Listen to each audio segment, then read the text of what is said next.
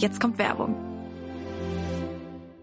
Zu meinem Everyday Make-up gehört auf jeden Fall ein guter Blush. Und was ich letztens neu für mich entdeckt habe, ist der Lip to Cheek Stick von Dr. Hauschka. Ich habe den auch schon in meine Story gepostet und ihr seid alle crazy gegangen, aber auch zu Recht.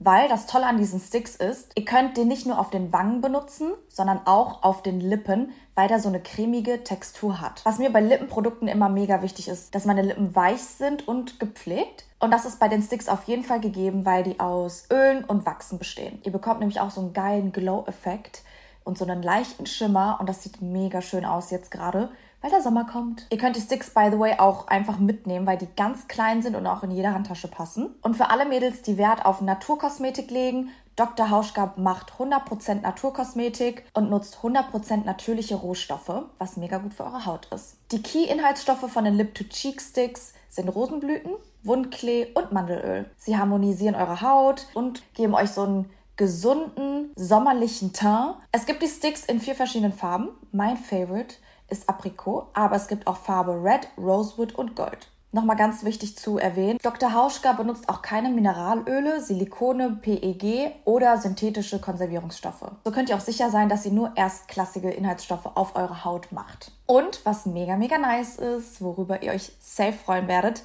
ich habe einen Code und der heißt Caro5, Caro kleingeschrieben mit einer 5 und ihr bekommt 5 Euro Rabatt auf die Lip-to-Cheek-Produkte. Der Code ist im Onlineshop von Dr. Hauschka einlösbar und vom 1. Mai bis zum 30.06.2024 gültig. Alle weiteren Infos findet ihr in den Show Notes. Und das war Werbung. Was hältst du denn davon, wenn man bald äh, Verhütungsmittel gratis zur Verfügung gestellt bekommt? Findest du das gut? Findest du das schlecht?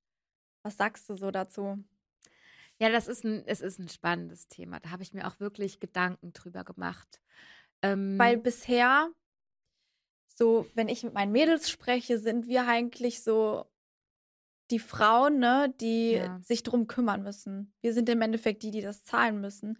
Wir sind im Endeffekt die, die schwanger werden. Hot Girl Energy is over. Wir wollen real sein. Willkommen zum Real Girl Energy Podcast. Dein Ort für Inspiration, Wachstum und die Entdeckung der besten Version von dir selbst. Real Girl Energy. Das hier ist dein Safe Space. Hi Leute und willkommen zu einer neuen Folge. Heute geht es ums um Sex, unsere, unser Lieblingsthema hier auf diesem Podcast, auf dieser Plattform. Jeder möchte sich weiterbilden. Jeder will den Tee und heute sprechen wir über Verhütung, PMS und äh, ja, unseren Zyklus. Ich bin heute nicht alleine, wie ihr sehen könnt, denn ich bin heute auch mit Dr. Miriam Wagner. Sie ist seit oder du bist seit über zehn Jahren Ärztin und ähm, ja, kennst dich äh, über diese ganz, also kennst dich mit diesen ganzen Themen aus. Äh, möchtest du dich einfach mal kurz vorstellen für alle, die dich noch nicht kennen? Ja, voll gerne. Also hallo, ich bin die Miriam. Ich bin Gynäkologin, mittlerweile Fachärztin, äh, auch als Gynäkologin seit 2018. Vorher war ich schon sechs Jahre auch schon als Ärztin unterwegs in Kliniken und in Praxen. Habe als Honorarärztin gearbeitet zuletzt und ähm, habe nebenbei seit mittlerweile oh, viereinhalb Jahren auch ein Online-Business aufgebaut, wo ich mich hauptsächlich mit dem Thema Aufklärung beschäftige. Also sexuelle Aufklärung, wie funktioniert unser Zyklus, wie äh, funktioniert eben auch Verhütung und was ist eigentlich dieses PMS? Und zum PMS habe ich auch vor kurzem ein Buch geschrieben. Ich finde halt, da gibt es so eine riesengroße, ja, äh, das Buch darf ich zeigen, ne? Ja, ja, ja klar. Das war ein bisschen schwierig, das Gemisch halten. Das ist mein Buch. ähm, ja, zu PMS, zum Zyklus, zum Thema Verhütung, Sexualität gibt so viele Schamthemen und ich hatte irgendwann einfach keinen Bock mehr, dass diese Scham auch in meinem Orbit ist, weil mhm. eigentlich dachte ich immer so, okay, gut, ich bin jetzt eine erwachsene Frau, ich habe Kinder, also eins, ein zweites ist unterwegs, ich bin Frauenärztin, ich muss mich doch eigentlich auskennen. Ja. Aber no way, hat nicht gestimmt. Mhm. Ich hatte selber PMS, ich habe total darunter gelitten, ich hatte überhaupt keinen Bezug zu meinem Zyklus. Ich dachte, mein Zyklus, äh, Zyklus ist meine größte Schwäche. Und ähm, das dachte ich so, das kann nicht sein. Es kann nicht sein, dass ich da so drunter leide. Ich will wissen, was mit mir abgeht. Und bin dann immer deeper gegangen in die Forschung. Was sagt die Wissenschaft mhm. zu den mhm. Themen? Aber was sagen auch andere Frauen? Was gibt es für Erfahrungswerte? Wie können wir uns selbst helfen, unseren Zyklus besser kennenlernen? Und da bin ich dann so richtig rein reingegangen und mache das jetzt eben auch online auf meiner Webseite Aufklärung über Kurse, auf Instagram und gerne auch hier im Podcast. ja, ich freue mich, denn ich äh, muss auch sagen, dass ich mich, was PMS äh, betrifft, noch gar nicht so gut auskenne und ich glaube, dass ich es gar nicht habe oder vielleicht habe ich es doch und bin mir dessen gar nicht so richtig bewusst. Werden wir auf jeden Fall noch herausfinden. Ähm, was ein Thema ist, womit ich mich eine lange Zeit beschäftigt habe, ist Verhütung und was auch immer super viele interessiert ist, wie kann ich eigentlich richtig verhüten oder was ist die Idealverhütungsmethode für mich eigentlich? Und ähm, das Nummer eins Verhütungsmittel ist ja eigentlich die Pille. Ja. Ne, was am meisten, was die meisten Leute haben, was am meisten verschrieben wird. Würdest du sagen, dass die Pille ein gutes Verhütungsmittel ist? Gleich die tricky Fragen. Genau. Wir kommen jetzt direkt zum Punkt. Mhm, direkt zum Punkt. Furchtbar. Nein, ich finde gut und schlecht, das sind das sind Qualitäten, in denen wir da jetzt gerade gar nicht sprechen können. Und das ist auch, was mir super wichtig ist, zu transportieren. Es gibt hormonelle Verhütungsmittel, es gibt nicht hormonelle Verhütungsmittel.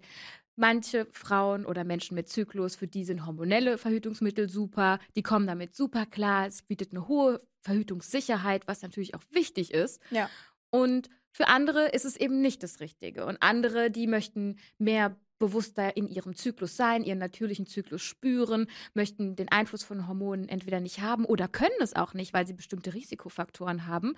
Und da gibt es eben andere Methoden, mit denen ich auch verhüten kann und wo ich auch eine hohe Verhütungssicherheit bewirken kann. Das Wichtige ist eben Aufklärung. Das Wichtige ist, bewusst das zu tun, was man gerade tut und bewusst die Verhütung zu wählen, die für mich gerade die passendste erscheint. Mhm. Wenn ich aus meiner Erfahrung spreche, habe ich halt viele in meinem Umfeld gehabt, die halt schon so mit 13 die Pille genommen haben wegen Haut und wegen der Akne und weil sie das so dann als Lösung genommen haben. Damals, mhm. als ich auch angefangen habe, die Pille zu nehmen, da wusste ich noch nicht so richtig, was da eigentlich mit meinem Körper auch passiert. Ich habe da nicht so viel Aufklärung bekommen. Also ich wusste, dass ich da aufpassen muss, weil bei uns gibt es in der Familie Thromboserisiko. Deshalb musste ich auch zu so ein paar Spezialisten. Es war auch ein bisschen awkward mit meinem Vater dazu, dann um Spezialisten zu gehen und sagen, hi, ich will unbedingt die Pille nehmen, weil ich habe jetzt meinen Freund und ich würde da jetzt gern auch mal langsam was starten. Das war schon ein bisschen cringe, wenn ich zurückdenke. Voll gut, voll gut, dass ihr das gemeinsam machen konntet. Mega. Ja, es war trotzdem ein bisschen unangenehm, weil mein Vater auch so zu mir meinte, du bist noch so jung. Und dann sage ich, was soll ich dann sagen? Ja, aber ich will halt trotzdem bumsen. So, hä?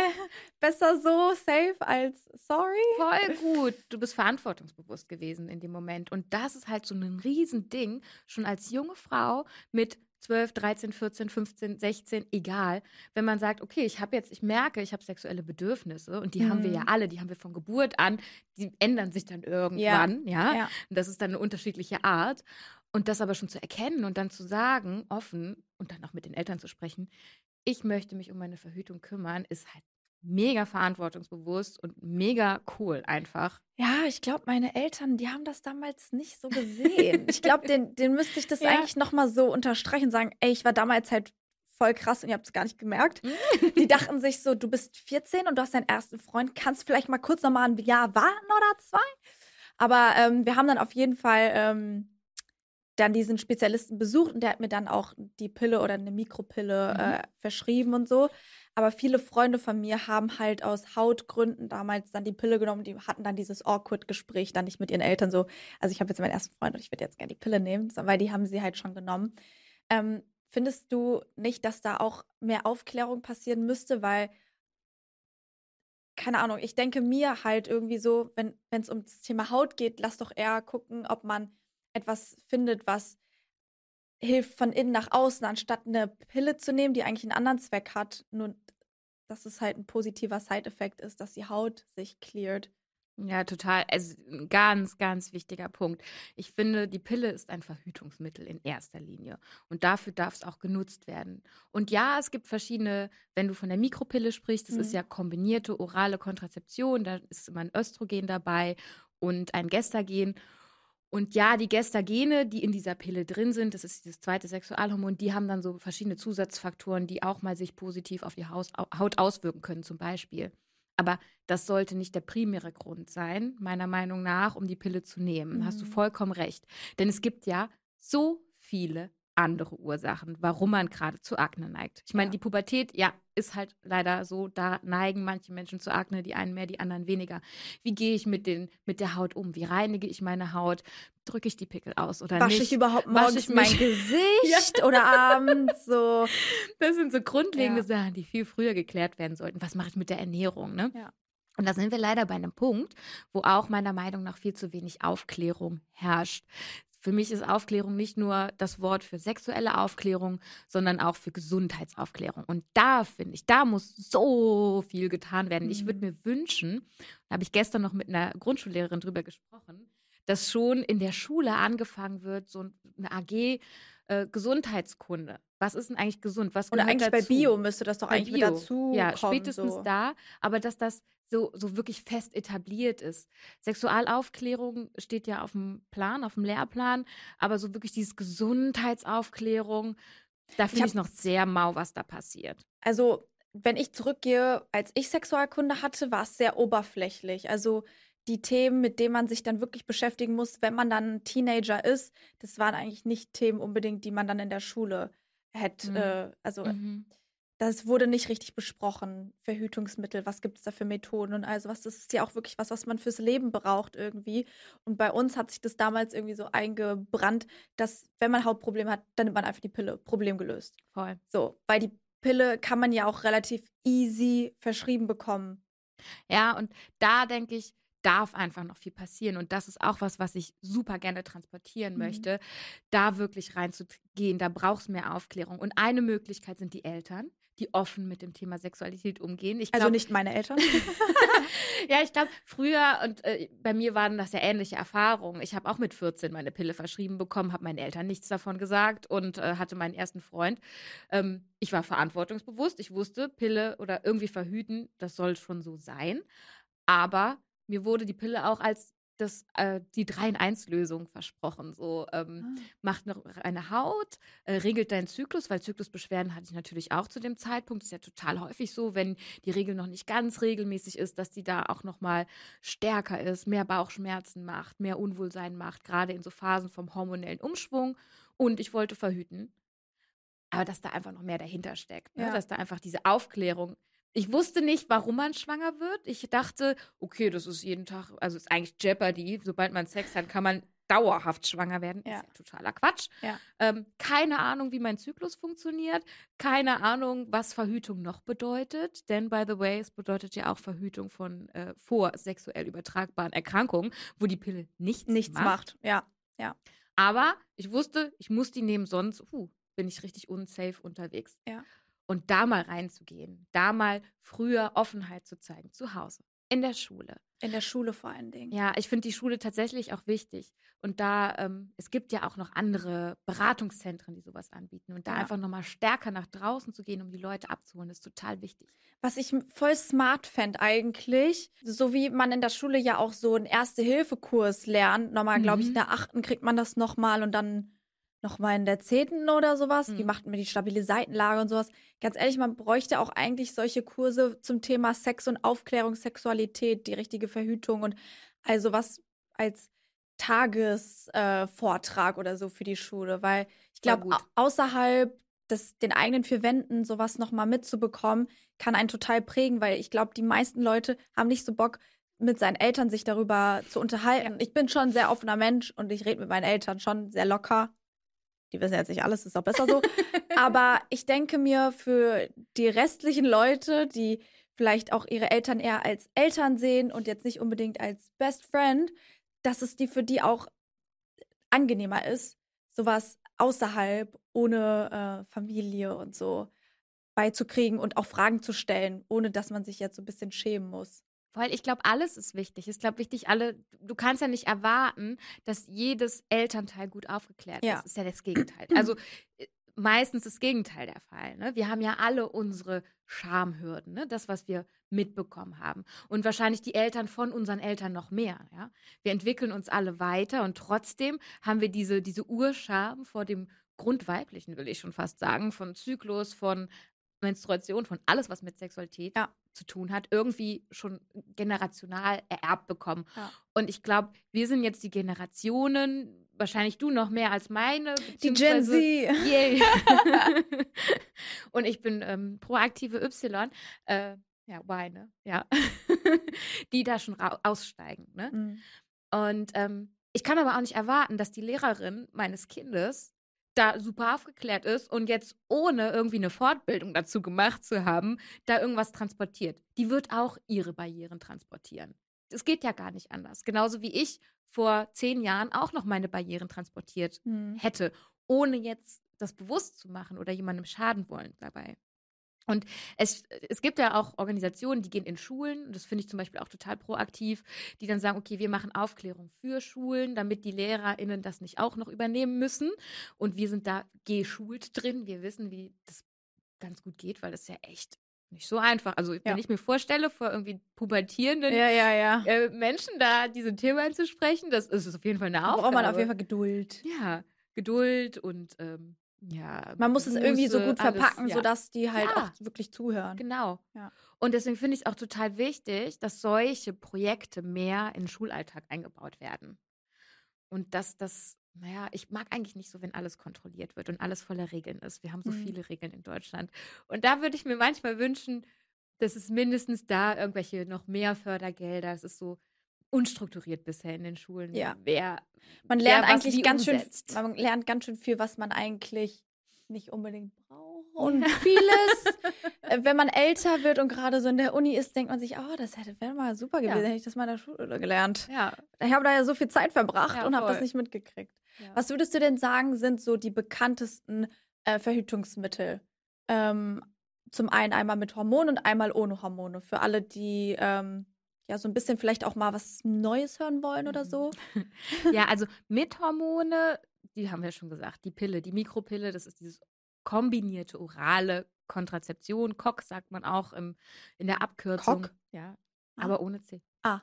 Also K-O-K. und da sind Östrogen und Gestagene mit drin. So, das ist das Typischste, auch so als in Anführungsstrichen eine Anfängerpille. Ähm, da gibt es ein Gestagen, was äh, relativ niedriges Thromboserisiko hat, was den meisten jungen Frauen am Anfang gegeben wird. Ähm, auf die Risiken kommen wir ja später noch, ja. glaube ich. ähm, und was am besten verträglich sein soll. Und dann gibt es verschiedene Gestagen, das hatte ich ja schon gesagt, die nochmal verschiedene Side-Effects haben können, aber dadurch auch ihr Risikoprofil sich ändert. Dann gibt es eine Mini-Pille bzw. Gestagen-Monopille. Das ist die Pille, die eben das Östrogen nicht hat, sondern nur das Gestagen. Und dabei ist es ganz spannend, dass sie dann eben auch alle potenziellen Nebenwirkungen des Östrogens, wie zum Beispiel dieses leicht gesteigerte Thromboserisiko, gar nicht mit sich bringt. Ah ja, genau. Ich hatte die Mini-Pille, nicht die Mikropille. Ja, kann auch, kann auch sein. Ah, gibt es eine Mikropille? Ja. Mikro sind die KOKs, KOK. Aha. Und die Minis oder Gestagen Mono ist, äh, dass du eben nur das Gestagen hast. Boah, das weiß ich schon gar nicht mehr. Ich habe die schon Wahrscheinlichkeiten abgesetzt. Ja. Höchstwahrscheinlich. Okay. Wenn du als junge Frau damit angefangen hast, wird es das gewesen sein. Ah, okay. okay. Und da ist es zum Beispiel so, die können auch Pillen nehmen, also die Minis oder Gestagen Mono, die ähm, ein Thromboserisiko haben, weil das Gestagen alleine das Thromboserisiko nicht steigt. Oder auch Frauen, die gerade stillen. Weil in der Stillzeit soll man auch kein Östrogen zu sich nehmen, weil das potenziell in die Muttermilch übergehen kann und so eine Wirkung mhm. beim Kind haben könnte und auch die Muttermilchproduktion reduzieren könnte. Ah, okay. Ähm, dann gibt es noch weitere Hormonpräparate, die beide Hormone auch wieder haben, wie zum Beispiel den Verhütungsring oder auch das Pflaster. Dann gibt es noch Hormonpräparate, die wiederum nur wieder das Gestagen haben, wie zum Beispiel ähm, die Spirale, die Hormonspirale. Da gibt es drei verschiedene oder gibt es verschiedene auf dem Markt, verschiedene Größen. Und dann gibt es auch noch ein Implantat hm. und eine Spritze. Wobei Implantat und Spritze eher seltener verwendet werden heutzutage, weil die ein bisschen höheres Risikoprofil haben, auch schon wieder. Und ähm, sind die auch so sicher wie die anderen? Oder meinst ja, du mit Risiko? Die Hormon Risikoprofil ist eher mit den Nebenwirkungen. Ah, okay. Okay. Und ähm, auch eher, ähm, äh, wenn man sagt, ähm, also mh, mm, wie kann ich das gut ausdrücken? Da, da gibt es mehr Nebenwirkungen, okay. die beschrieben sind, mhm. so rum. Und von daher sagt man, nee, das kann man zum Beispiel machen, wenn man wirklich ganz äh, große Schwierigkeiten hat, sich an die Pilleneinnahme zu halten. Okay, das ist also alles hormonelle. So, alle hormonellen Verhütungsmittel. Genau. Muss ich gucken, Und- dass ich nichts vergessen habe. Ich glaube, nein. Und nicht hormonelle Verhütungsmittel sind, außer das Kondom. ja. Äh, Kondom, by the way, gibt es für den Mann und für die Frau. Stimmt. Äh, Stimmt. Auch äh, wissen total vi- viele nicht, wobei das Frauenkondom, Sieht ganz sagen, anders aus. Sieht ganz anders aus. Ich habe Ja. es selbst noch nie getestet. Ich hatte mir immer Ich mal auch nicht. vorgenommen, es zu tun. Aber es ist, äh, scheint mir doch in der Handhabung ja, umständlicher, weil es auch deutlich größer ist. ja, also das Frauenkondom ist ja eher so, ne? Mhm. Weil das wird ja dann über die den Weg da. Ja, also, also es äh, soll, die, soll die Vaginalinnenwand auskleiden quasi und dann quasi bis vor den Muttermund gehen. Und das ist wie so, ja, das Kondom, was an der, an der Vaginalinnenwand anliegt. Und wenn man sich jetzt überlegt, dass man auch einfach ein Kondom über den Penis ziehen könnte, da ist es anwenderfreundlicher und dadurch, und das ist halt total wichtiger Punkt bei allen nicht hormonellen Verhütungsmitteln, dass du guckst, ähm, wie gut das Handling für dich funktioniert. Denn da liegt dann im Endeffekt ja die Fehlerrate Mhm. in den meisten Fällen. Mhm. Und dann gibt es zum Beispiel das Diaphragma und die Portiokappe. Das sind schon Mhm. zwei sehr alte Verhütungsmethoden. Diaphragma ist auch so ein, ähm, sieht, wie, sieht so aus wie ein, wie ein Cup, wie so, kennt, kennt ihr die, kennst du die Ah. Menstruationscups, die neuen? Ja, ja. Die so, also nicht, der- nicht den Cup, sondern äh, das, äh, die Disc, so Ja. wie so ein Disc. Mhm. Sieht sehr ähnlich aus, den man dann auch wieder vor den Muttermund legt, ins das hintere Vaginal. Fragt man nicht Frauenkondom? Das ist anderes. Ah, krass. Ich dachte, das würde, das wäre das Fremdwort für das Frauenkondom. Scheibe, nee, die Scheibe. Das ist so, wie so eine Scheibe, so könnte man das nennen. Ah. Und das legst du auch ins hintere Vaginalgewölbe vor den Muttermund. Und du benutzt noch, und das ist auch essentiell wichtig, ein spermizides Gel. So ein Gel, was du noch da, da drauf. Ja, Also, du das siehst, ist ganz schön kompliziert. geht eigentlich. Und das ist auch so wichtig dabei zu formulieren. Ne? Es geht alles ums Handling. Du musst wissen, wie es funktioniert. Mhm. Und das gibt es noch als Ja. Portiokappe. Das ist dann noch angepasst an deinen Muttermund. Da gibt es verschiedene Größen. Das davor liegt, das sind dann so Barrieremethoden, die eine natürlich, eine natürliche, die eine Barriere bauen, dass die Spermien nicht quasi aufsteigen können und zu deinem Ei gelangen, zu deiner Eizelle. Und dann gibt es noch die natürliche Familienplanung, die ich super äh, noch super un unterrepräsentiert finde insgesamt. Und das finde ich total schade. Und auch das transportiere ich immer wieder gerne.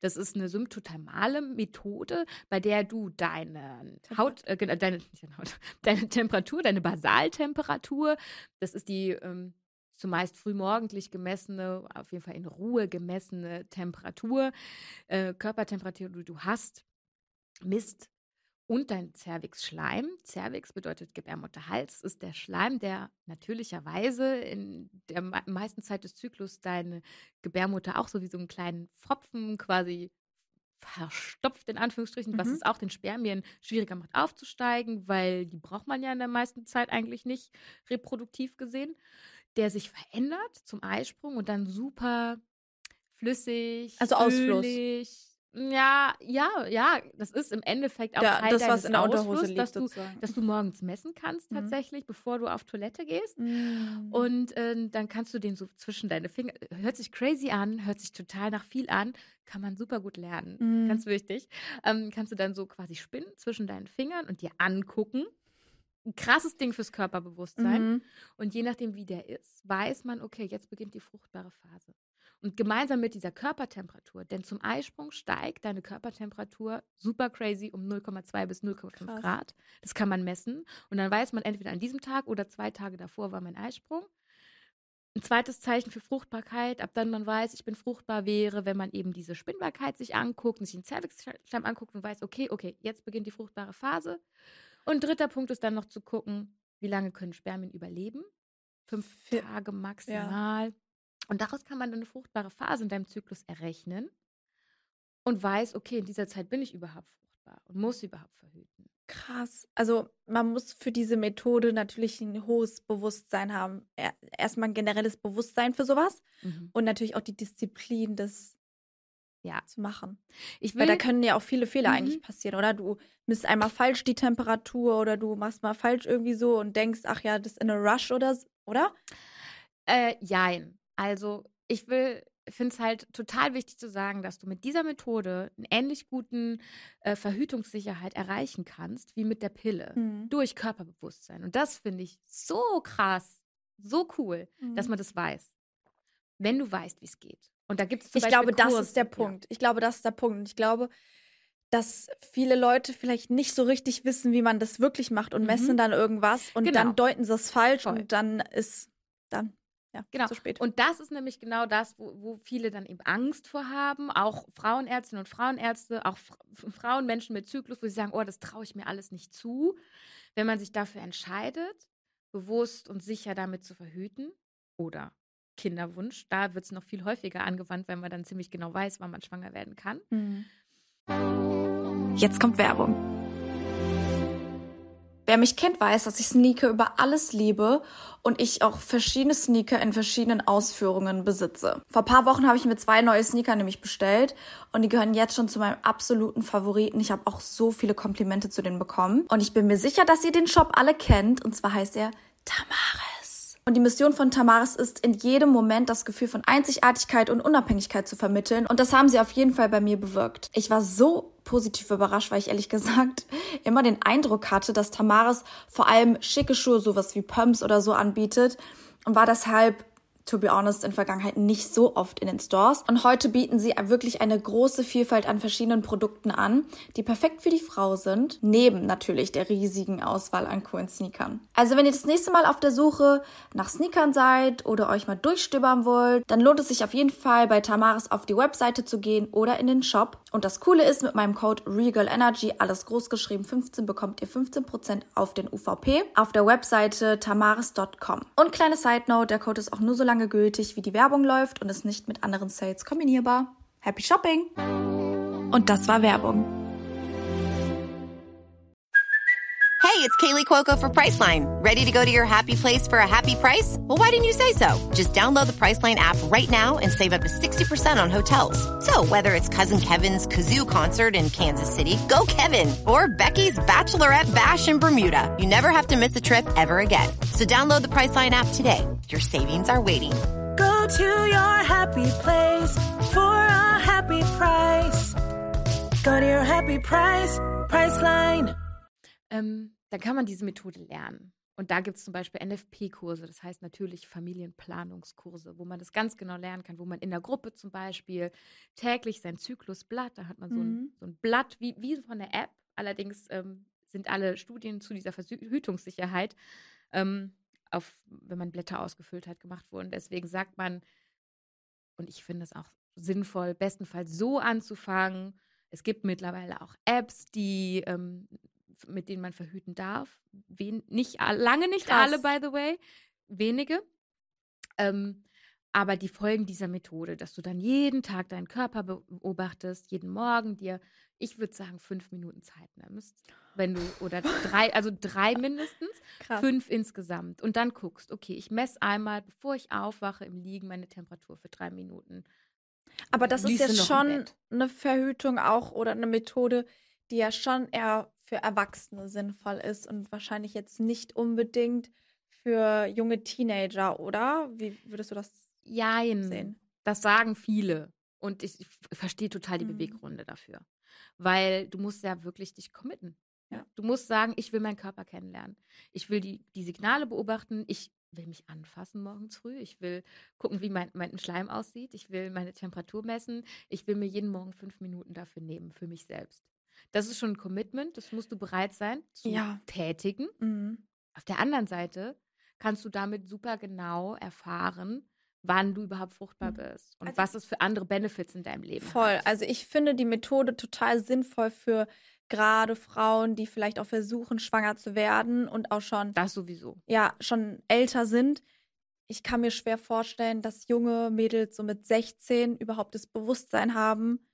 Also ich versuche mich Mhm. nur in die Lage hineinzuversetzen, als, wie, als ich 16 war, hätte ich mir, glaube ich, nicht fünf Minuten die Zeit genommen, um das, dieses Ja. Ritual durchzuführen und hätte wahrscheinlich auch nicht den Benefit davon gesehen, weil man an andere Dinge irgendwie denkt. Und ich glaube, dass diese Methode total sinnvoll ist für Frauen, die sich schon mit ihrem Körper auskennen, die schon wissen, was sie wollen, was, was alles bedeutet und nicht so in dieser Kennenlernphase sind von, ich muss noch so ein bisschen herausfinden und experimentieren, was so richtig für mich ist. Weil ich glaube, dass da auch so ein kleines Sicherheit fehlt. Weil man denkt ja auch irgendwie, okay, ich nehme die Pille und dann bin ich safe. Mhm. So, und wenn man das so anhand von seinem eigenen Be Körpergefühl und Bewusstsein macht, können, also hätte ich wahrscheinlich nicht das Vertrauen in mich selber damals gehabt. Oder man müsste die jungen Erwachsenen so aufklären, dass sie sich halt auch auf sich verlassen können. Ich glaube halt nur, Total. dass es in, während der Schulzeit und alles halt voll viel auch Zeit kostet, so an da reinzukommen, glaube ich. Voll. Vom Gefühl. Ich glaube auch, ich hätte, also ich, ich habe mir, ich habe immer, oder in meinem letzten Buch habe ich geschrieben, ich habe über zehn Jahre unbewusst die Pille genommen. Hm. Und das bereue ich heute. Hm. Aber ich glaube, in dieser Phase hätte ich mich wahrscheinlich auch für die Pille entschieden. Aber ich hätte mich gern bewusst entschieden. Hm. Und ich glaube, es gibt eben auch andere junge Frauen, die sich das zutrauen. Und da finde ich es total wichtig zu sagen, okay, es ist Das eine gibt's. Möglichkeit. Ja, das gibt's. Finde ich auch. Sehe ich auch so, ja. Guck's dir an, mach, mach einen Kurs. Ich sage Ja. gerne, mach einen Kurs, weil da gibt es wirklich ganz erfahrene Frauen, die dich dann begleiten und mit dir über, man man muss das ja auch über drei Monate mindestens oder sechs Monate machen, bis man dann eine gewisse Sicherheit hat. Man muss wissen, wenn man den Eisprung hat in der Zeit, sollte man entweder auf Sex verzichten, also wenn man in der fruchtbaren Phase ist, oder mit anderen Verhütungsmitteln kombinieren, was dann Barrieremethoden sind, wie zum Beispiel das Kondom, und die man dann eben auch bewusst anwenden muss. Ne? Und da gibt es ja auch super Spannbreiten. Der Pearl-Index, das ist der Index, der erwähnt wird, für die Verhütungssicherheit wird der ähm, bestimmt. Der sagt, wie viele Frauen von 100 in einem Jahr unter der Nutzung dieses Verhütungsmittels schwanger werden.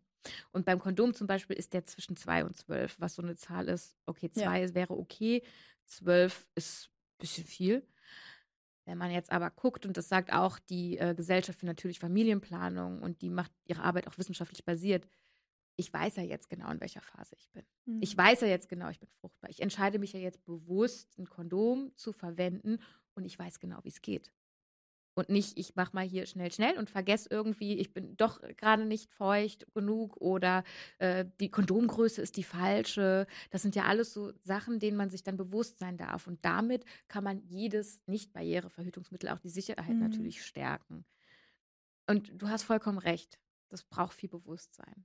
Das Ja. braucht viel Bewusstsein und sich mit diesen, mit der Sexualität zu befassen. Und ich glaube, also, dass halt voll viele Frauen einfach noch gar nicht so darüber nachdenken wollen und Kann sich dann lieber die, auch die Verantwortung abgeben an ein, eine Spirale zum Beispiel oder an eine Pille, um das aus dem Augen, aus dem Sinn zu haben, so ein bisschen. Was ich mich nur Voll. frage, so, wenn Pille damals und heute immer noch das Number One Verhütungsmittel ist, was ist denn unsere Zukunft? Also würdest du sagen, vielleicht äh, ist auch das Thema Spirale oder äh, Hormonring für viele auch etwas, was man vielleicht näher bringen sollte oder so. Was meinst du? Ja, das ist eine sehr, sehr gute Frage, weil aktuell sind wir sehr auf hormonellen Verhütungsmitteln aufgebaut. Und der Ruf geht immer mehr oder der, der, der Wunsch von vielen Frauen und Menstruierenden, je älter sie werden, geht immer mehr hin zu hormonfreien Alternativen. Mhm. Und ich glaube, dass wir da nochmal breiter aufgestellt werden dürfen und auch nochmal gucken, vielleicht auch mal, es wäre so schön, neue Studien zu haben, dann neuere Ergebnisse zusammen zu gucken, wie sicher ist denn jetzt was wirklich, wenn ich bewusst anwende und da nochmal mehr Offenheit zu zeigen. Mir ist gerade aufgefallen, ich glaube, wir haben die Kupferspiralen gar nicht Ah, erwähnt. stimmt. Ja. Total wichtiges Thema, auch bei den nicht hormonellen Verhütungsmitteln. Da auch nochmal zu gucken, okay, vielleicht ja die Kupferspirale was für mich. Die hat aber auch krasse heute- Nebenwirkungen. ja, es ist eine Ja. individuelle Entscheidung. Wenn man zum Beispiel starke Menstruationsbeschwerden hat, starke Menstruationen hat, dann Mhm. kann es sein, dass die Kupferspirale die noch verstärkt. Ja. Dann wäre das nicht das Richtige für dich. Weil damals, also ich kann ja so ein bisschen mal erzählen, wie das bei mir damals Mhm. war. Ich habe mit 14 dann die Mikropille genommen und habe die genommen, bis ich 18, 19 war. Und dann, ich habe schon in der Zeit gemerkt, dass ich extreme Stimmungsschwankungen hatte und voll moody war und so. Und rückblickend bin ich mir gar nicht mehr so sicher, ob das nicht vielleicht auch einfach mein Charakter war oder auch vielleicht einfach die Zeit, in der ich Voll. war, wo ich einfach nicht wusste so richtig, was ich will. Äh, damals dachte ich auf jeden Fall, dass ich krasse Stimmungsschwankungen hatte. Und mein Freund hat mir damals auch gesagt, du drehst ein bisschen am Rad. Vielleicht war das auch einfach der Mensch, der ich war. Auf jeden Fall ich, wollte ich sie absetzen, wollte aber nicht nichts nehmen und habe dann von meinem damaligen Arzt beraten lassen und der meinte zu mir, dass ich die Hormonspirale nehmen soll. Diese Hormonspirale hat er mir dann verschrieben und die habe ich dann genommen. Also ich hatte dann paar Wochen Pause und dann musste ich ja wieder warten, bis ich meine Tage bekomme und dann wurde mir die eingesetzt. Und während schon nach sechs Wochen habe ich gemerkt, okay, ich merke was an meiner Laune. Vielleicht habe ich es auch nur eingebildet, ich weiß es jetzt nicht mehr genau. Aber ich habe in der Zeit gemerkt, dass ich die nicht so gut vertrage. Also ich habe mich auch in einer sehr äh, schwierigen Phase in meinem Leben befunden und vielleicht war das auch einfach alles zu viel. Auf jeden Fall habe ich gemerkt, meine Haut leidet, mein Körper leidet, ich habe extreme Wassereinlagerungen und alles so, das gibt mir so ein Zeichen, wie das sollte nicht in mir sein. Aber ich wollte halt auch nicht zurück zur Pille und ich wollte halt irgendwas anderes. Und dann hat mein damaliger Arzt mir gesagt, so ja, ich könnte dir eine andere Spirale verschreiben und dann kannst du zusätzlich auch die Pille nehmen. Und dann war ich so, ich habe das Gefühl, dass sie mir gar nicht zuhören, weil ich möchte nicht die Pille nehmen. Ich möchte das nicht so. Und dann habe ich gesagt, okay, ich glaube, ich muss jetzt mal den Step wagen und zu einem anderen Arzt gehen. Und für mich war das halt voll der Step damals, weil ich zum selben Arzt gegangen bin, wo auch meine Mutter hingegangen ist und der kannte mich schon seitdem ich Kind bin und auch meine Schwester kannte und all sowas. Und dann bin ich zu einem neuen Arzt gegangen, habe das Ganze geschildert und dann meinte er so, ja, hast du schon mal was vom Verhütungsring gehört? Ich gesagt, nee. Hat er mir damals, hat er mir erzählt, ja, das ist, hat man auch Stewardess-Verhütung ähm, genannt oder so, weil man den, das ist wie so ein Silikonring mhm. und den setzt man dann ein und dann bleibt der 21 Tage in dir drinne Du kannst normal Pipi machen, man kann auch normal Sex haben. Ähm, und dann nimmt man den raus nach den 21 Tagen, schmeißt den weg. Man kriegt in den sieben Tagen ähm, seine Tage und setzt dann wieder ein, nachdem mhm. die sieben Tage wie bei der Pille, Pillenpause vorbei ist, normal den Ring ein. Und für mich war das dann auch total freaky, weil ich mir dachte, ja, okay, das ist auch ein Hormonring. Ähm, er meinte halt zu mir, dass die, meisten Leute, die, die zu ihm kamen, und die auch so Struggles hatten mit Pille und äh, Spirale, dass die sehr gut den Ring vertragen haben. Und dann habe ich das ausprobiert und seit vier Jahren habe ich den Ring jetzt und muss sagen, dass es für mich das Beste und Einfachste ist, weil ich auch jemand bin, dass ich würde mir auch nicht zutrauen, fünf Minuten morgens mir Zeit zu nehmen für mich, um da achtsam das zu checken, mhm. weil ich weiß, wenn ich mir das aktiv vornehme, meine To-Do-Liste, würde ich das auch hinkriegen, aber durch meine, meine Arbeit und durch das viele Reisen weiß ich, dass ich dort nicht, dass ich nicht jeden Tag 100 Prozent meinem Körper und diese Verantwortung geben könnte. Deswegen war das für den, mit dem Ring voll die Option für mich, weil ich habe es einmal eingesetzt, ich habe es aus dem Kopf, aus den Augen, aus dem Sinn, ich habe eine App im Handy, die gibt mir dann so ein Pop-up hallo, dein Ring musst du heute rausnehmen. Dann nehme ich den raus, schmeiß den weg und setze ja. dann wieder, kriege ich wieder einen Reminder und setze ihn wieder cool. ein.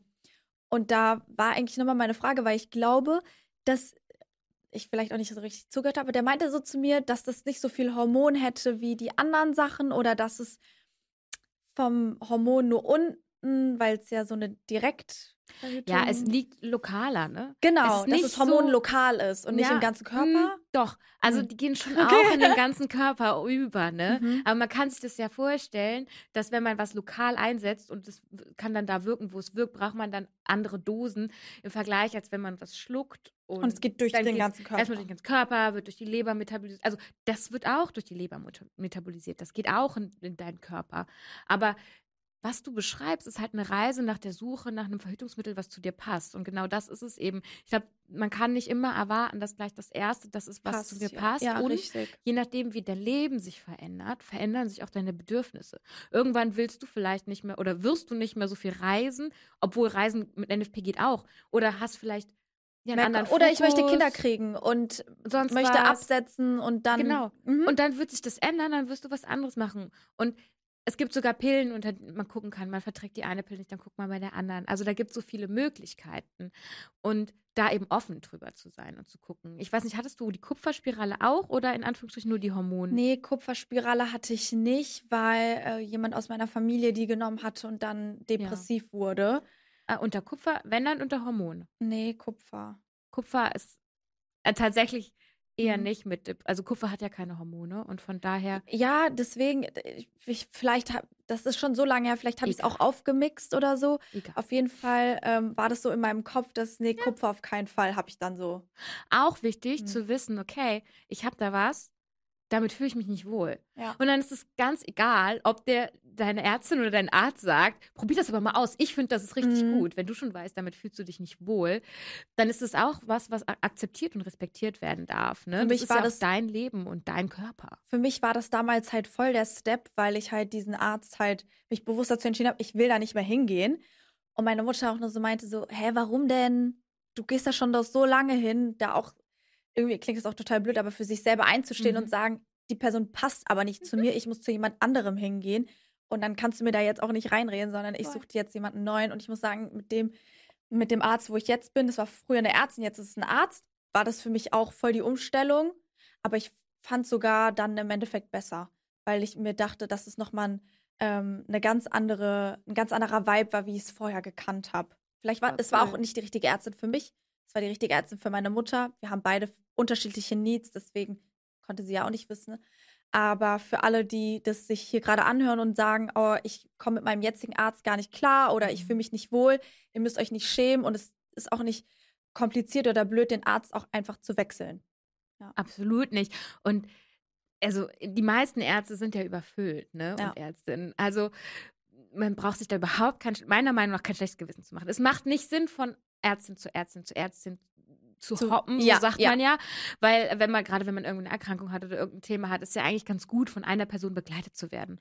Aber was wohl Sinn macht, ist, wenn du merkst, wir, wir matchen halt überhaupt nicht. Wir haben ganz andere Vorstellungen vom Leben.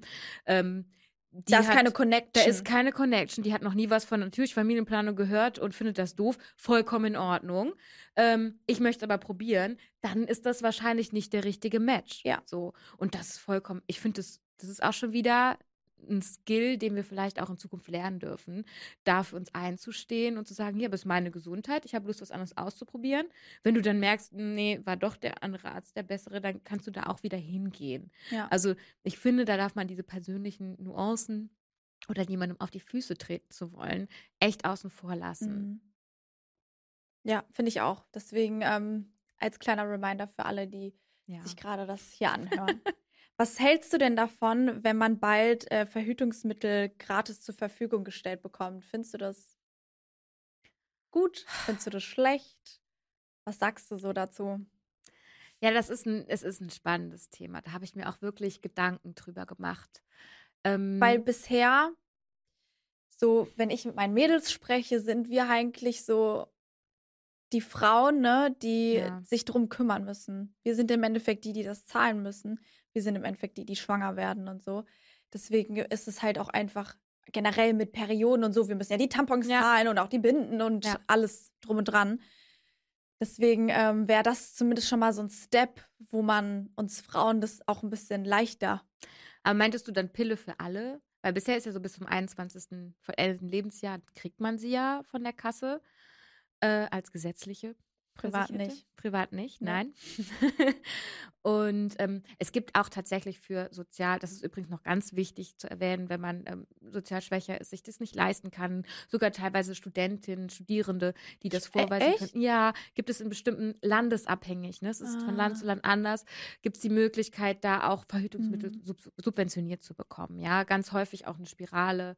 Ja, das war, Ähm, genau, d- das bei der Spirale wusste ich, glaube ich, bis zum 24. oder 25. Lebensjahr, irgendwie sowas, kriegt man die dann zur Hälfte oder sowas? Also, Eigentlich ein und Vielleicht- zwei, aber das ist wirklich bundeslandabhängig. Mhm. Also alles, was verschreibungspflichtig ist bis zum 21, vollendeten 21. Lebensjahr. Und ähm, aber ich Genau. meine eigentlich generell. du meinst generell. Ja, Also nicht nur so eine Pille- Chancengleichheit-Diskussion. ja, nicht nur Pille, weil das würde ja die Pille wieder irgendwie promoten, dass Genau. dann mehr Leute die Pille nehmen würden, obwohl sie wahrscheinlich eher, vielleicht eher ein anderes Präparat bräuchten. Ja, ich weiß nicht, ob das realistisch umsetzbar ist. Was ich viel wichtiger fände, ist, dass äh, auch Verhütungsmittel für Männer mehr ins Rampenlicht kommen. talking. dass wir, dass wir da halt, dass da, dass da Forschung eingesteckt wird. Ja. Das ist halt ein riesen kritisches Thema, weil irgendwie in den 60er Jahren kam die Pille und dann war das Problem gelöst. Und Weil die wir Frauen wollen sich drum kümmern sollen. anderes. Genau, Ja. die Frauen sollen, wollen sich drum kümmern, die sind ja eh zu Hause. Die können jetzt froh sein, dass sie nicht mehr Kinder kriegen müssen die ganze Zeit und auch mal arbeiten dürfen. ah. Nein. Nein, aber dieses Bild hat sich ja geändert. Ne? Und da fehlt es eben am Nachzug. Und es gibt ja mega coole Ansätze von Men Verhütung für den ähm, Mann und den biologischen Die Mann. Männerpille oder sowas Ähm, gibt's, oder? Äh, Die ist in der Erforschung. Das Problem ist, diese, viele Sachen stecken quasi so in dieser Forschungsschleife. Als die Pille damals legal, nicht legalisiert wurde, nein, das ist das falsche Wort, ähm, auf den Markt kam, da waren solche Forschungsregularien noch nicht so, wie sie heute waren. Ja, Das Und stimmt. da wurde es noch respektiert. Und damals war die Pille ja auch noch eine andere als heute. Da hat es zum Beispiel auch eine klare Assoziation mit Depressionen gegeben bei diesen hohen Dosen, was heute wieder nach aktueller Studienlage nivelliert sein soll. Das hatten wir eben auch schon. Da sind viele Faktoren von abhängig, nicht nur Hormone. Da muss man echt auf sich selbst hören und auf seine Geschichte. Und das ist was, was heute so nicht mehr durchgegangen wäre. Also die, wenn du heute die Pille so auf den Markt bringen würdest mit den damaligen Hormonkonzentrationen, würde sie nicht mehr Never. durchkommen. Ja. Never ever. Ja.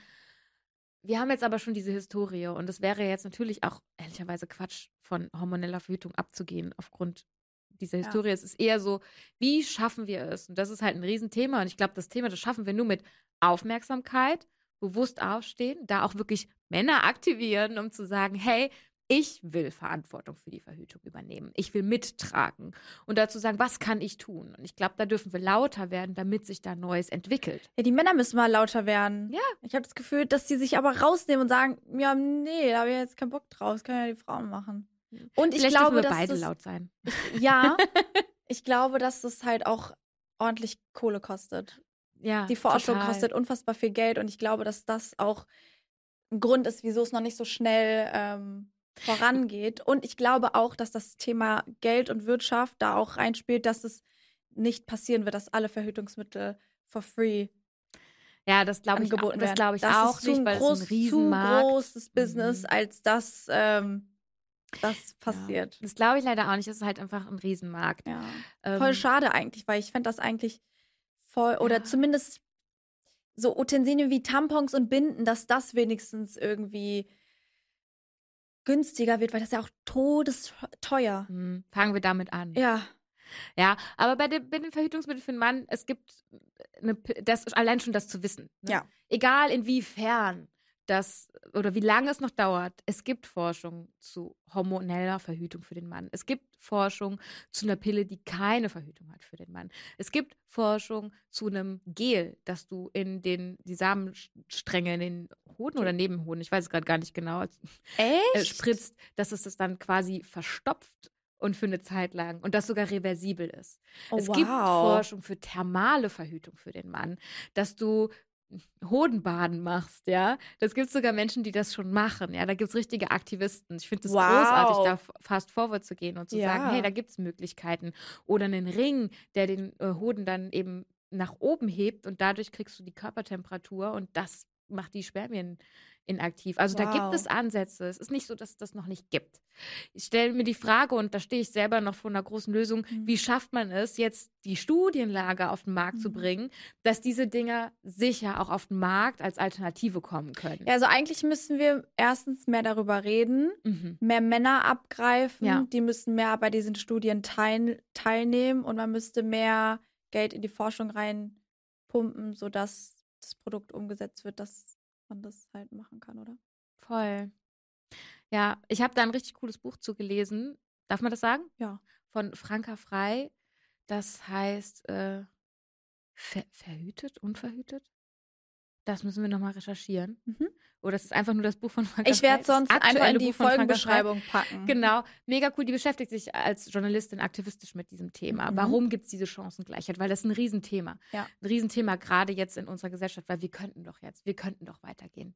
Und was da für finanzielle Interessen dahinter stehen, aber auch eben, ja, Probleme jetzt auf dem aktuellen Forschungsstandard, das äh, so zu machen, dass es ethisch korrekt ist und durch, durchzubringen. Da gibt es wahnsinnig viele Facetten, die man beleuchten kann. Ich war einfach nur fasziniert davon, warum weiß ich nicht, dass es schon so viel gibt. Ja, ich wusste das bis gerade auch nicht. Ich bin komplett Mhm. baff. Wirklich. Ich bin sehr gespannt, wie sich das in den nächsten ja, Jahrhundert so ein bisschen um. Da hast du schön gesagt. Ja, ich glaub auch Jahrhundert. eher Jahrhundert. Ja, Jahrhundert entwickelt. Lass uns mal so ein bisschen über den Zyklus sprechen. Ja. Wie sieht denn der weibliche Zyklus aus und welche Phasen gibt es von dem Zyklus? Ja, wer NFP machen möchte, der sollte das wissen. es geht darum, ähm, der Zyklus hat zwei Zyklushälften. Man sagt auch Phasen. Und die erste Phase ist die Follikelphase und die beginnt mit der Menstruation und geht dann über in die späte Follikelphase. Dann kommt es zum Eisprung und dann gibt es die Lutealphase. Und dann beginnt die Menstruation wieder. Das ist der erste Tag von deinem Zyklus. Ich dachte früher immer, ist der letzte. Nee, ist ein neuer Anfang. Und in diesen zwei Hälften oder Phasen, die man beschreibt, da ändert sich dein hormonelles Niveau. In der Menstruation ist es so auf dem Lowpunkt, ähm, beide Sexualhormone, das Östrogen und das Progesteron. Und dann in der Follikelphase steigt eben dieses Östrogen, was ähm, dazu führt, dass deine Gebärmutterschleimhaut anwächst, äh, zu so einem wohlig weichen Bett wird, wo sich deine Eizelle äh, reinnisten kann, weil unser Zyklus ist ja auf Reproduktion aus, äh, biologisch. Und macht, dass die Eizellen reifen und dann kommt es zu einem Eisprung. Und nach dem Eisprung geht das Östrogen wieder ein bisschen zurück und das Progesteron übernimmt das Ruder. Und das lässt so diese, deine Schleimhaut stabil werden, noch ein bisschen nährstoffreicher werden, falls eine Eizelle sich einnisten möchte, die von einem Spermium befruchtet worden ist. Und wenn der Körper irgendwann merkt, mh, hm, da kommt nichts an, da ist, ist kein Baby entstanden, dann kommt es zur Abbruchblutung. Und da sehen wir, dass diese beiden Hormone, die wir ja schon bei der Pille besprochen haben oder bei anderen hormonellen Verhütungsmitteln eigentlich in unserem Grundzyklus eine wichtige Rolle spielen. Und das machen sie natürlich nicht nur, indem sie unseren Körper verändern, verändert auch der Zervixschleim, den ich schon erwähnt habe, das Östrogen. Ähm, sie machen es auch, indem sie haben auch eine Wirkung auf unsere Psyche. Und das ist was, was wir nicht negieren können. Ja, mhm. das ist was, was wer einen natürlichen Zyklus hat, der das auch regelmäßig spürt. Ja, dass das Östrogen eher ein Hormon ist, was uns in der Aktivität fördert, was uns ein bisschen kommunikativer macht, äh, die Stimmung eher nach oben fährt. Ähm, ich habe in einem Buch gelesen, das Beyoncé-Hormon, weil es uns so ja, gut fühlen lässt. Und das Progesteron ist eher ein Hormon, was so eine, eine Ruhephase antriggern sollte, eher so ein bisschen die gemütlichere Hälfte im Zyklus einleitet. Und warum ist auch ganz klar, wenn sich der Körper auf eine Schwangerschaft vorbereiten möchte, braucht er halt auch Ruhe brauche halt ein bisschen, bisschen den Chill Chiller-Modus, mhm. um Nährstoffe aufzubauen und sich bereit zu machen. Und das sind so die zwei Super-PlayerInnen, die man so im Zyklus sagen kann. Testosteron haben wir übrigens auch zum Eisprung. Ah. Und das wären so die Hormone, die da auf uns wirken, mhm. zyklisch. Ich finde es ich find's irgendwie crazy, weil voll viele meiner Freunde, die kennen sich damit so richtig aus. Und ich habe das Gefühl, ich habe gar keinen richtiges Bewusstsein für meinen Zyklus und so, weil ich die Verantwortung einfach abgegeben habe mit dem Ring und meiner App und die sagt mir, wann ich es rausnehmen soll und wann nicht. Und ähm, meine Freunde können halt schon richtig so sagen, ah ja, ich glaube, ich hatte jetzt letztens meinen Eisprung und, und so weiter. Und hat man nicht, ist der Eisprung nicht weg, wenn man. Korrekt. Ja. Voll wichtig. Wenn man hormonell verhütet, hat man in den meisten Fällen keinen Eisprung. Bei den Gestagen-Monopräparaten, also alles, was eben nur dieses Gestagen hat, da ist es nicht bei jeder Pille so und auch nicht bei der Spirale immer so, dass der Eisprung unterdrückt wird. Aber ähm, es ist nicht der gleiche Zyklus. Mhm. Deswegen war ich dann auch ein bisschen, okay, ich muss ja nicht so einen richtigen Plan haben, aber ich hab's ja gar nicht. Nein, du hast es gar nicht. Ja, das stimmt. Und auch da finde ich super wichtig, wieder nicht in die Bewertung zu gehen. Ja. Ne? Weil ich sage, ne, wer mich, wer, wer mich kennt, der weiß, ich liebe meinen Zyklus. Ich hatte schweres PMS und habe echt Probleme damit gehabt und habe das für mich gelöst, indem ich ähm, meinen Körper besser kennengelernt habe. Und ich habe immer noch manchmal Beschwerden, aber ich weiß dann, wie ich mir Gutes tun kann. Und ich bin eben nicht diesen hormonellen Weg gegangen.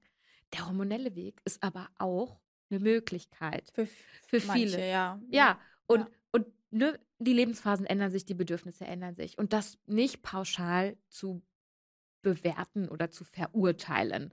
Weil ich habe letztens erst eine Lesung gehalten über mein Buch und da kam eine Frau zu mir danach so mega nett und war so, oh, das ist so cool, was du alles schreibst und ich will das auch jetzt alles umsetzen. Aber ich habe mich gar nicht getraut zu sagen, ich nehme eigentlich die Pille auch, weil ohne kann ich nicht. Und dann war ich so, ey, sie hat sich, sie hat sich quasi geschämt, weil mhm. sie in einem Umfeld war, wo alle so super zyklusbewusst waren und gesagt haben, oh, das ist das Beste, mit meinem Zyklus im Einklang zu leben. Und ich liebe das, ich will das nicht mehr aufgeben. Aber das bin ich. Ja, muss ja nicht für dich funktionieren. Und es muss, genau. Und du ja. kannst ja. das lieben, was du gerade hast. Ja. In dem Moment. Ja.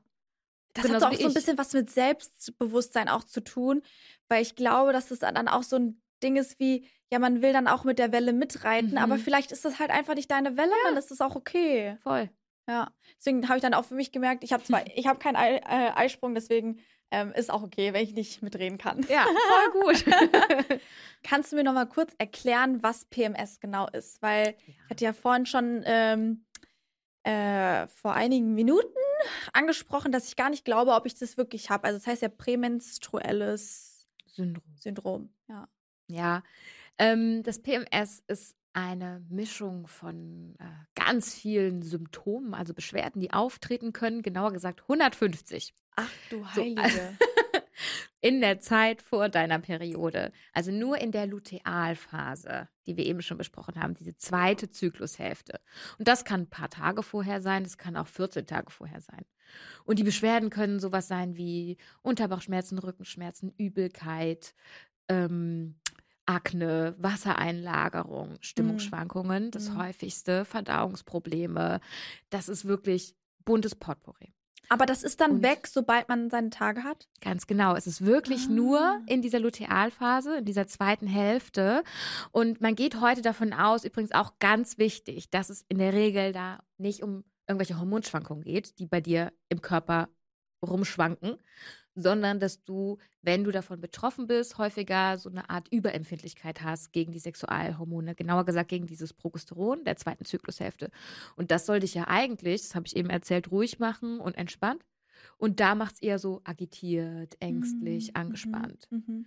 Und das wären übrigens dann auch Symptome, wenn wir ins PMDS gehen, die prämenstruelle dysphorische Störung. Das ist die ähm, stärkste Form des PMS, die sich hauptsächlich auf psychischer Ebene abspielt.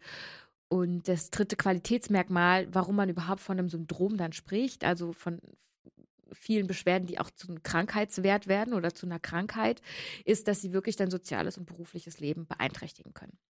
Vom PMDS sind ungefähr drei bis acht Prozent aller Menstruierenden betroffen. Bei PMS spricht man ungefähr von 25 Prozent. Mhm. Wobei drei Viertel aller Frauen sagen, sie haben Menstruationsbeschwerden oder Beschwerden in der Phase vor der Menstruation. Das ist ja die Phase des PMS. Und eigentlich sollte Menstruation und ein Zyklus, so wie du es beschrieben hast, nicht wehtun. Mhm. Und da einfach nochmal so ein Bewusstsein dafür zu machen. Okay. Und dieses Syndrom oder diese Beschwerden, die auftreten, egal ob Krankheit oder nicht, die sind biopsychosozial bedingt. Das heißt, deine Biologie spielt eine Rolle. Wie tickt deine Biologie? Wie reagierst du auf deine Hormone? Das heißt aber auch ähm, Psycho, wie geht's dir gerade? Ne? Was hast du vielleicht für auch äh, Themen, die gerade abgehen und so. Nicht nur ja, Themen, aber auch selbst vielleicht Veranlagung für depressive Verstimmung, wie gehst du mit Sachen um? Also dein alles in dem Psychen, Psychokomplex spielt dabei eine Rolle.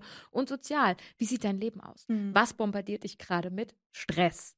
Ist es dein, äh, hast du super viele Aufgaben? Bist du eine alleinerziehende Mutter, die irgendwie äh, die Bälle versucht hochzuhalten und äh, hast du gerade irgendwie einen krassen Karrierekick oder bist du eigentlich eher eine gechilltere Person, die sich die Entspannung gönnt, die sie braucht zwischendurch? Ja. All das spielt eine Rolle, in dem wie sich eben diese Symptome ausdrücken können. Krass, weil ich glaube, dann habe ich kein PMS, weil das, was ich meistens habe, ist während meiner Periode halt so entweder Stimmungsschwankungen, Verdauungsprobleme oder Bauchweh oder sowas.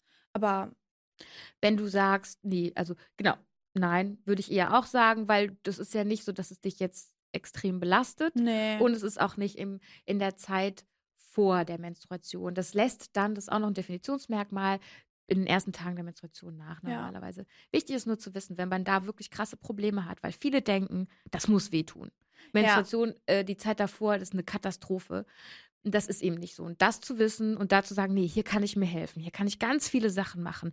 Weil es gibt Menschen mit PMDS, die haben so starke depressive Verstimmung, dass die jedes Mal ihr Leben auf den Kopf werfen Mhm. wollen, mit ihrem Freund Schluss machen wollen. Es gibt sogar Menschen, die haben Suizidgedanken darunter. Und da zu wissen, hey, das ist nicht normal. Hier kann ich was tun. Mhm. Hier gibt es viele Säulen, die ich mir angucken kann.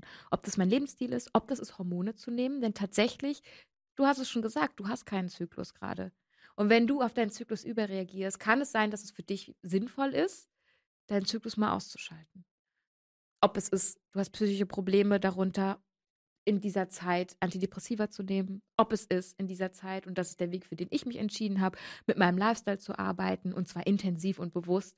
Wie ernähre ich mich, wie viel schlafe Und auf ich? was achtest alles du dann Mögliche. da zum Beispiel?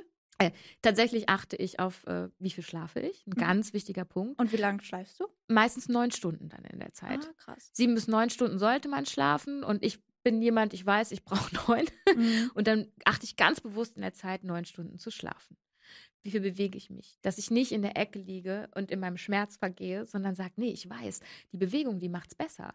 Die steigert meine Durchblutung. Ich bleibe bei meinen Grenzen, ganz wichtig. Und trotzdem äh, lässt es meine natürlichen Endorphine auch raus und das, Das- hilft mir. Ich glaube, dass das auch voll viel unterschätzen, weil die meisten denken, oh, ich habe jetzt meine Tage, ich will eigentlich nicht zum Sport. Aber eigentlich ist genau das Gegenteil voll gut. Es ist gut, sich zu bewegen, es ist gut, Sport zu Voll. machen. Keiner sagt, du musst jetzt einen Marathon rennen und nee. ein hartes Bootcamp machen und so, sondern Sport kann ja auch Low Impact sein, Stretching, Mhm. sowas. Yin-Yoga. Ja. Und mir, mir tut es dann Voll. auch immer voll gut, wenn ich meine Tage habe, dann auch trotzdem zum Pilates zu gehen, Mhm. dann einfach eine Periodenunterhose anzuziehen und dann wird's Richtig durchgezogen. Richtig gut. Ja, auch richtig wichtig, dabei das zu tun, weil Ja. meistens hilft es. Dann Ernährung. Gibt es super viele Sachen, die du beachten kannst, ja. Ähm, es gibt so die No-Gos, kein Industriezucker unbedingt in der Zeit. Und ich sage da wirklich Scheiße. kein, also die Schokolade und so, wenn dann eine dunkle mal, da sind, aber auch in Maßen dann, ne? Aber da wirklich drauf zu achten, nicht eben in diese Heißhungerattacken reinzugehen, sondern sich bewusst anders zu ernähren. Nicht Koffein. Koffein Mhm. ist der Killer in dieser Zeit. Darauf bestmöglich zu verzichten. Und wenn eine Tasse irgendwann im Tagesverlauf zu genießen, dann Alkohol. Alkohol ist der Superkiller bei prämenstruellen Beschwerden. Würde ich tatsächlich darauf verzichten. Mhm. Genauso weiß man, dass Nikotin eine Auswirkung hat auf die Beschwerden. Man weiß, habe ich noch was vergessen? Ja, so. alles, Gluten hast du vorhin gesagt, ne? Processed Food. Alles, was Processed Food ist, das sind nochmal die Sachen, die so halt ne, viel, viele Transfette, also ja, die, die Sachen, wo man weiß, die sind echt ungesund. Mhm. Da in der Mhm. Zeit weglassen. Und dann gibt es auch noch so Sachen, die sind nicht ganz evidenzbasiert, aber da gibt es viele gute Erfahrungsberichte. Es gibt einfach viele Menschen, die können den Gluten-Overload nicht vertragen. Ich sage nicht, man darf kein Gluten essen in der Zeit, aber denen geht es besser, wenn sie da andere Sachen nehmen oder einfach einen Overload an Laktose, äh, Laktose, Milchprodukte, die dann sagen, hey, wenn ich mich vegan ernähre, fünf Tage vor meiner Menstruation, geht es mir viel besser. Oh, das ist voll krass. Also ich finde, alle, die PMS haben oder vielleicht auch jetzt gemerkt haben, dass sie vielleicht PMS haben, vielleicht achtet mal darauf, die Tipps, die Miriam gerade gegeben hat, das mal umzusetzen in äh, euren nächsten Zyklus, um Mhm. mal zu schauen, ob das jetzt mal wegfällt, weil ich glaube, dass das äh, für viele auch wie eine Erleuchtung ist, dass man auch aktiv was dagegen machen kann und Mhm. nicht, dass man da jetzt einfach drunter leiden muss, weil man das jetzt einfach hat. Ja. Und es geht halt darum, auszuprobieren. Es geht Ja. wieder darum, was vertrage ich gut. Ne? Mehr Ballaststoffe, mehr Vollkornprodukte, mehr Proteine. Wir essen häufig zu wenig Proteine. Oh Einfach ja. Generell. Dann- also Genau. Das ist für dich ein Daily Struggle, Ja. sein Protein-Intake auch zu halten. Ja, vor allen Dingen, wenn man wenig Fleisch isst, dann ähm, ist es Ja. ja, oder was heißt vor allen Dingen, es geht ja auch anders, ne? Aber auch da Aber es ist schwieriger. schwierig. Ja, es ist schwieriger. Und darauf zu achten. Fermentierte Sachen sind zum Beispiel gut. Alles, was das Darmmikrobiom steigert. Ich glaube, da wird die Forschung in Zukunft noch richtig viel rausfinden, Mhm. dass wir da einfach auf uns aufpassen, dass unsere Verdauung gut läuft. Denn das Progesteron macht die Verdauung ein bisschen lahmer. Und wenn wir uns vorstellen, dass wir die dann noch zusätzlich lähmen oder dafür sorgen, dass sie irgendwie noch Krämpfe kriegt Mhm. durch bestimmte Sachen, wie Alkohol oder äh, Koffein, dann kann das ja nicht Ja. aufgehen, die, diese Rechnung. Mich würde jetzt mal interessieren, habt ihr PMS? Stimmt mal gerne unten ab, denn da bin ich mal gespannt, was da ähm, für eine Abstimmung bei rauskommt. Vielen Dank, Miriam, dass du heute hier warst. Ich glaube, dass äh, viele was gelernt haben und ich freue mich unnormal auf dein zweites Buch. Wir werden dein erstes auch in der Folgenbeschreibung verlinken. Ähm, ich denke, auf deinem Social Media werden wir da bestimmt noch ein paar Sneak Peeks bekommen, wann es dann soweit ist. Auf jeden Fall. Und dann wünsche ich allen, die zugeschaut und zugehört haben, noch einen wunderschönen Tag und wir hören uns und sehen uns in der nächsten Folge. Bye, bye.